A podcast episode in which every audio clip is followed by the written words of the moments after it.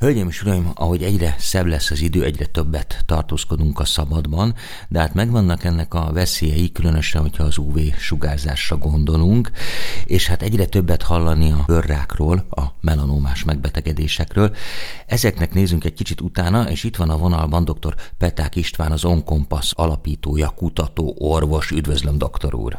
Üdvözlöm én is eh, hallgatókat, és téged is.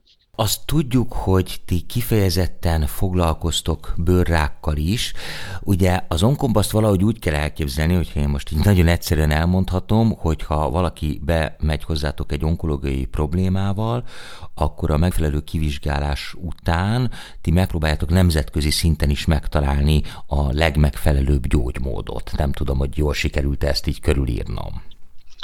Igen, és ezen belül is mi fókuszálunk egy bizonyos megközelítésre, amit ugye precíziós onkológiának nevezünk. A precíziós onkológia azt jelenti, hogy megkeressük a adott beteg adott daganatában, hogy konkrétan milyen e, genetikai hibák, e, molekuláris szintű elváltozások indították el a betegséget, tehát hogy mi az uh-huh. oka annak, hogy a normális sejtből daganatos sejt lett, és utána megpróbálunk olyan úgynevezett célzott terápiát keresni a beteg számára, ami célzottan, személyre szabottan az adott beteg adott daganatára hat.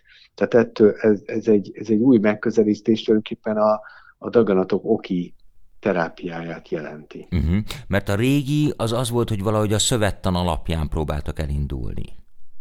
Igen, tehát alapvetően az emberiség minden betegséget először a tünetek alapján diagnosztizál, tehát fekete halál, sárgaláz, tüdőgyulladás, ugye, tehát a gyulladás sárpot, ugyanígy a daganatok is, ugye ez a magyar szó is, hogy daganat, ugye ez egy duzzanást jelent, és, és tulajdonképpen azt jelzi, hogy az érzékszerveinkkel látunk egy megszaporodott sejtcsomót, amit aztán mikroszkóppal tovább tudunk vizsgálni, és aztán a magos sejtek alakja alapján osztályozzuk őket, ez a szövettani osztályozás, tehát hely szerint és tehát hogy milyen szervben alakult ki, és szövettanilag milyen a altípust lát, ugye a patológus a mikroszkóba.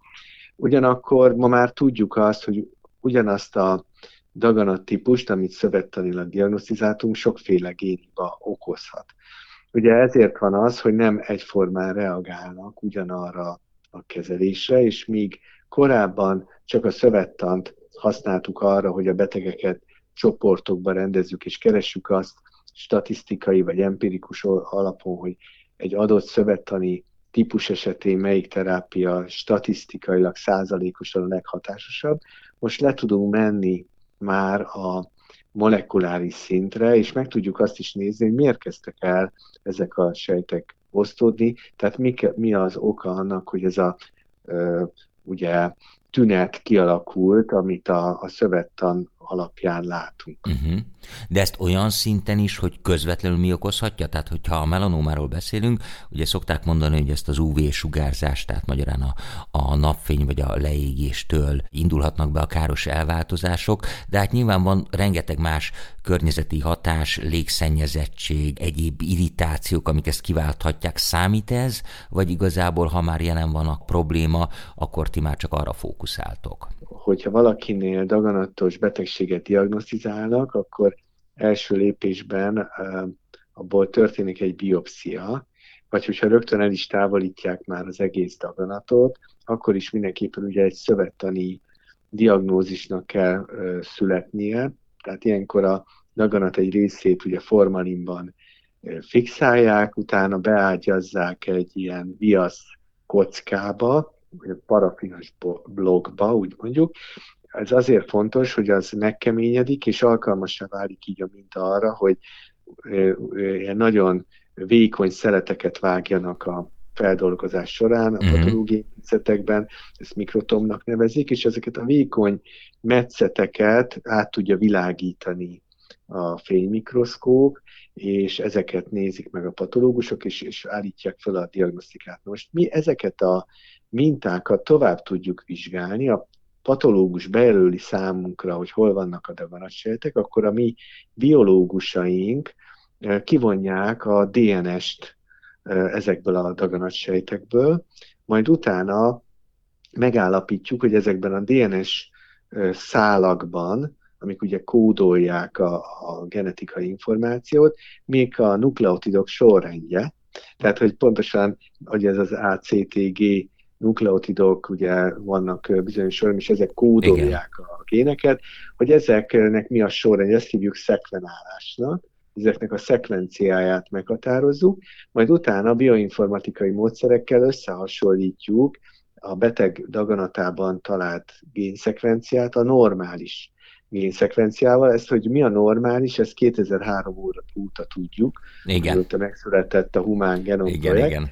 És akkor így látjuk a, az eltéréseket, ezeket az eltéréseket hívjuk mutációknak, amikor egy A helyett C van, egy T helyett G van például, és egyébként már rögtön az nagyon érdekes, hogy abból, hogy milyen típusú változások történtek, hogy inkább A-ról lett C, vagy C-ről lesz T, ebből a mintázatból, ezt úgynevezett mutációs új lenyomatnak, mutation signature-nek nevezzük, már lehet arra következtetni, hogy mi, mi, mi okozta a daganat kialakulását, uh-huh. hogy mhm. dohányzás, vagy napsugárzás. Tényleg ennyire uh, konkrétan?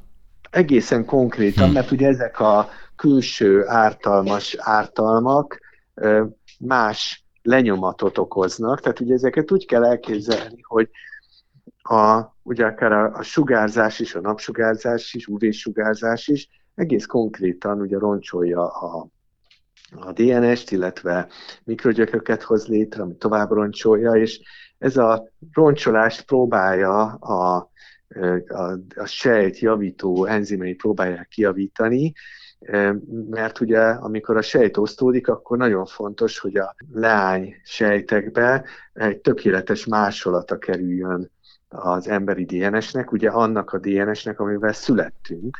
Igen, a jó DNS-nek, hogy ilyen A jó DNS, amikor anyukánktól, édesa, édesanyáktól is kaptunk egy-egy kópiát ugye a, a DNS-ről, és ebből jöttünk mi létre, és az egész szervezetünk ennek az első megtermékenyített petesejtnek ugye a klónja, teljesen egyforma sejtekből állunk, és minden sejtünk hordozza a teljes testünk létrehozásához szükséges minden információt, ez csodálatos ebbe belegondolni. Hát igen. És az, hogy, és az, hogy a sejtjeinken gyönyörűen dolgoznak együtt, egy harmóniában értünk, az azért van, mert testvérek.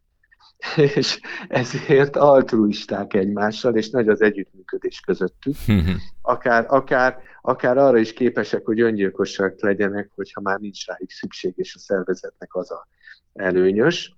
De ezt nyilván nem lehet elvárni egy olyan sejtől, aminek már megváltozik a genetikai állománya, hiszen az már nem lesz ugyanaz, mint az előző. Ezért nagyon fontos, hogy a szervezet megakadályozza, hogy mutációk jöjjenek létre a sejtekben, és ezeket próbálja ugye folyamatosan kiavítani, hogyha ilyenek keletkeznek. Sajnos ilyen hibák egyébként véletlenszerűen is létrejönnek. Ugye az életünk során olyan sok sejt, olyan sokszor osztódik, hogy, hogy előbb-utóbb becsúsznak hibák, tehát ha teljesen egészségesen élünk, akkor is előfordulnak sajnos daganatok, ezért nagyon fontos a szűrés. Uh-huh. Tehát tehát legalább a helyes életmóddal legalább 50%-kal lehet csökkenteni a daganatok kialakulásának a kockázatot. Nem kevés, hiszen nem szoktam mondani, nem mindegy, hogy egy golyóval vagy két golyóval játsszuk az orosz rulettet, tehát azért nagyon fontos a, a, a megfelelő életmód,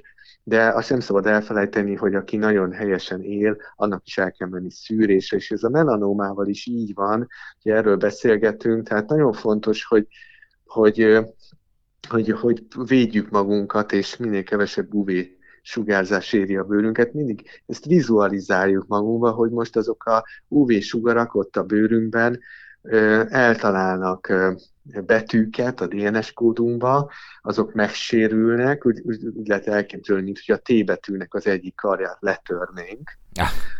Akkor, akkor ugye amikor próbálja másolni a sejt, próbálja elolvasni, hogy mi volt írva, esetleg C-nek nézi, vagy A-nak nézi, és rossz betűt épít be a másolatba, és így indul el a daganat, úgyhogy, és minél több ilyen hiba keletkezik, statisztikailag annál nagyobb a kockázata annak, hogy egy olyan helyen lesz hiba, ami, ami pont egy daganatot okozó gén, ugye régi elnevezéssel onkogén vagy gén, mostani néven driver gén, és, és hogyha pont, pont egy, egy kritikus helyen egy olyan a, a, a gén, ami szabályozza a sejt osztódását, annak egy bizonyos kritikus helyén történik ez a hiba, akkor, akkor elindul a, a sejt osztódása, és hát nagyon érdekes, hogy igen, látjuk a mutációk típusából a, már az okot, de végül is, tehát az ártalmat,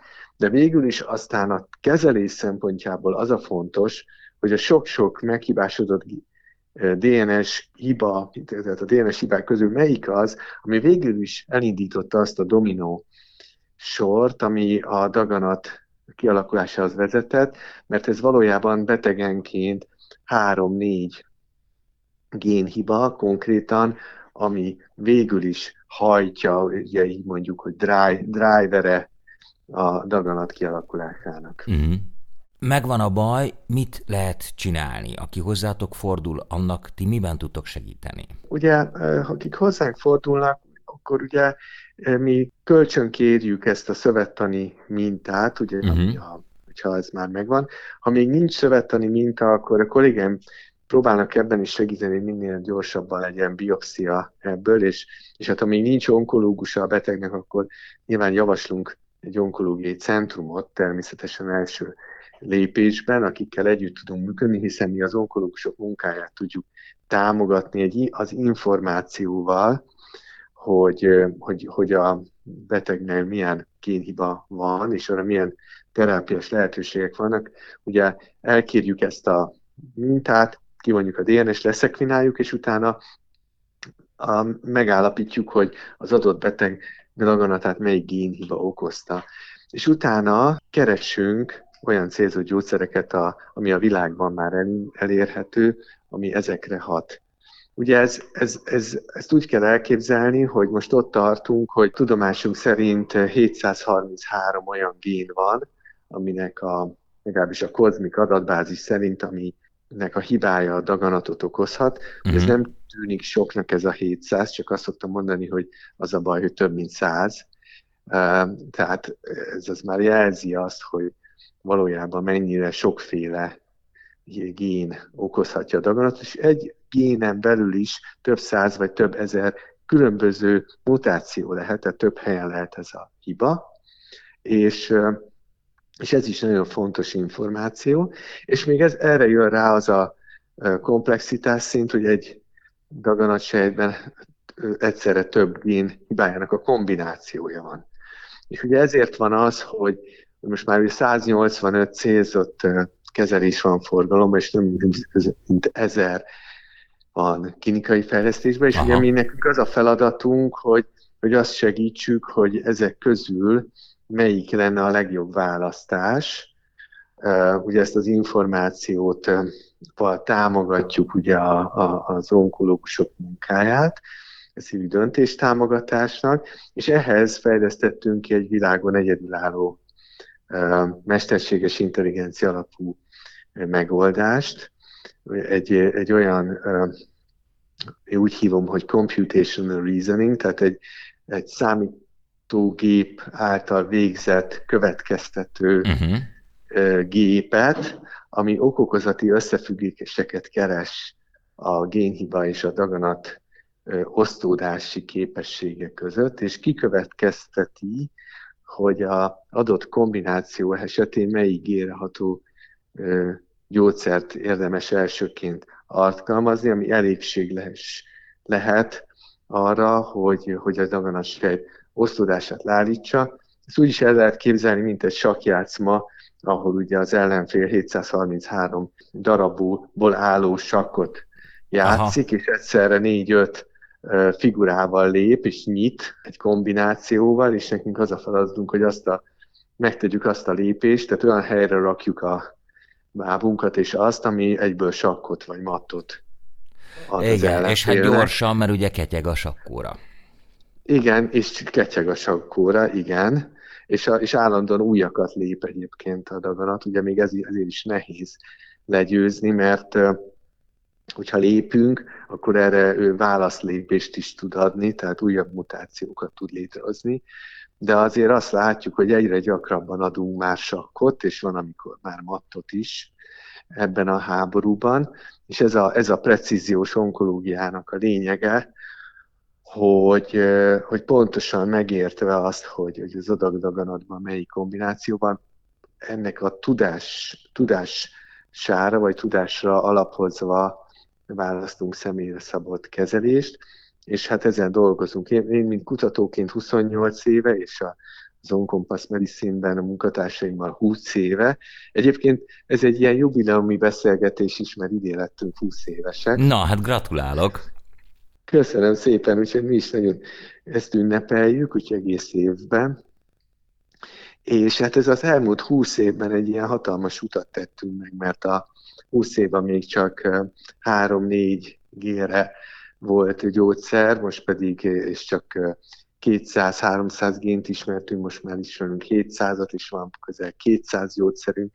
Tehát nagyon szépen haladt ez a terület előre, és hát most ezért is, mert ilyen sok gént ismerünk, és ilyen sok gyógyszer van, ugye ezért is kellett fejlesztenünk, ugye most már ugye kellett igénybe venni a mesterséges intelligenciát is, és, és ezzel tovább tudjuk javítani a, a döntés támogatást.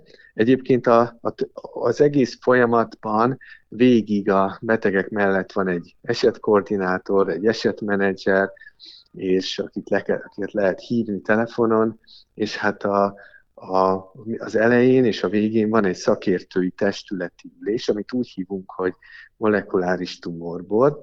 Itt tulajdonképpen itt találkozik a molekuláris biológia és az onkológia. Uh-huh. Tehát, a, tehát a molekuláris biológusok, bioinformatikusok elmondják, hogy milyen génhibákat találtak, és milyen tudományos bizonyítékokat arra, hogy ezekre valamelyik gyógyszer hatásos lehet és az onkológus, klinikus kollégák pedig megnézik, hogy a betegnek milyen a korelőzménye, milyen az általános állapota, és, és így közösen tudják kialakítani azt a terápiás személyre szabad élményt, hogy akkor konkrétan most mi történjen, tehát mi, mi történjen a betegnekkel, mi legyen a következő terápiás vonal, és mikor történjen. És ugye ez az a ö, ülés, amire meghívunk külső onkológus kollégákat, akiknél végül is ugye a, a megfelelő kezelés megtörténhet. Hm. Hát ez fantasztikus, és ráadásul így egy hatalmas tudásbázis jön létre, amit aztán újra és újra lehet hasznosítani, és ami hát nyilván egyre-egyre gyarapszik. Igen, tehát hogy gyakorlatilag a, a, ez a mesterséges intelligencia alapú rendszer is tízezer beteggel szerzett tapasztalatunkra jött létre. Tehát itt tízezer beteg molekuláris profilját elemeztük ki, csak ugye minden alkalommal meg is tanítottuk a gépet, hogy szerintünk itt mi a megoldás. Uh-huh.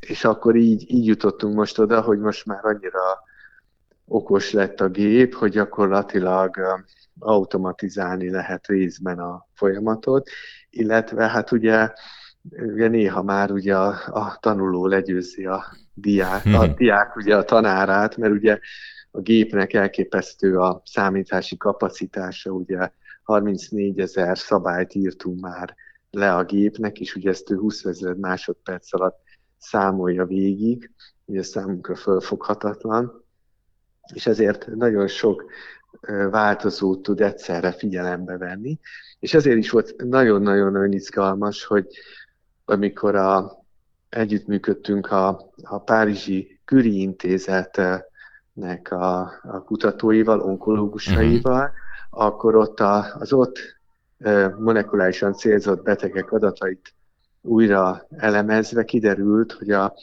a, a, a mesterséges intelligencia képes volt megkülönböztetni azokat a betegeket, akiknél ténylegesen hatott a, az orvosok által választott terápia azoktól, ahol ez végül is hatástalannak bizonyult, tehát tudtuk tovább javítani az orvosi döntést ezzel az eszközzel, úgyhogy talán ez volt erre az első példa a, a, az orvostudományban, hogy, hogy a precíziós onkológiában ebben a, ebben a területen is sikerrel lehetett alkalmazni a mesterséges intelligenciát.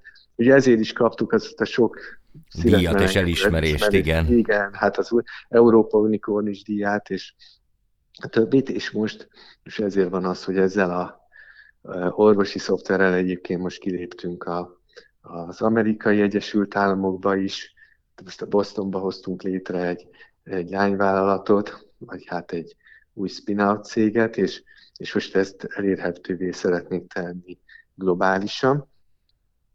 Ugye olyan helyeken is, mint az Egyesült Államok, ahol maga a molekuláris profilvizsgálat, az már a rutin része, uh-huh. tehát ott már nekik már csak a szoftverre van szükségük, míg itt Magyarországon és, és a környező országokban a teljes folyamatot ugye meg kell szerveznünk, tehát egy kicsit más típusú a, a szituáció, de, hát nagyon, de ugyanúgy ugye itt is ugyanazt a szoftvert használjuk, tehát magyarul itt a betegek itt is hozzáférnek a, ehhez a lehetőséghez is. De egyébként most már Magyarországon is egyre több helyen nagy állami intézetekben csinálnak molekuláris diagnosztikát, most sőt, akár sokgénes vizsgálatokat is, ezek egyre inkább elérhetőek közfinanszírozottan is. Amennyiben ilyen lelete van a betegnek, akkor, akkor már csak onnan kell elindulnunk. Tehát uh-huh. akkor, akkor azt töltjük be a, a mesterséges intelligenciába, elemezzük, és úgykor utána van ez a bizonyos virtuális molekuláris tumorbord, ahol, ahol, ahol ezt kielemezzük, és tudunk terápiás töltéstámogatást adni ezek a leletek alapján hmm. is, tehát akkor is érdemes minket megkeresni.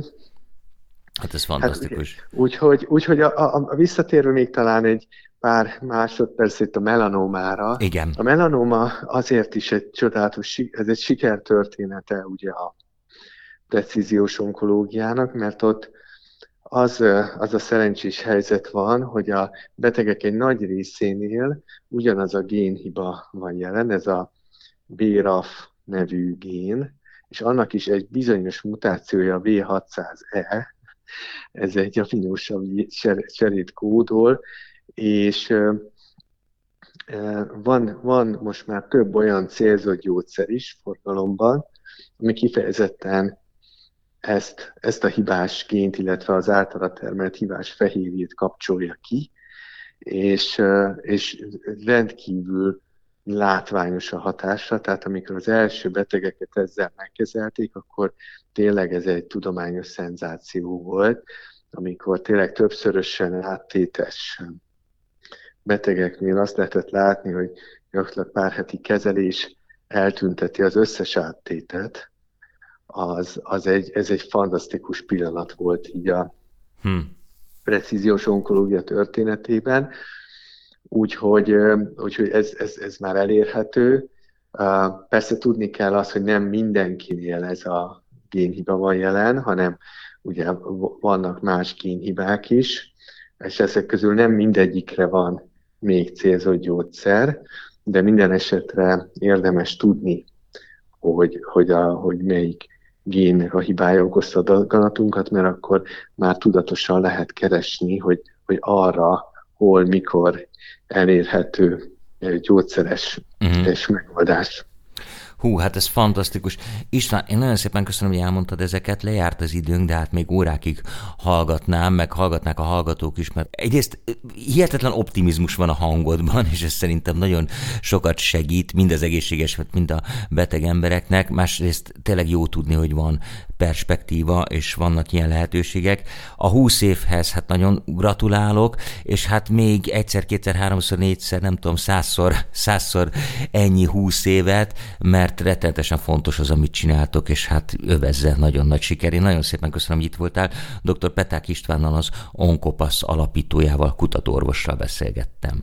Köszönöm szépen, viszont hallásra. Köszönöm szépen én is, szervusz.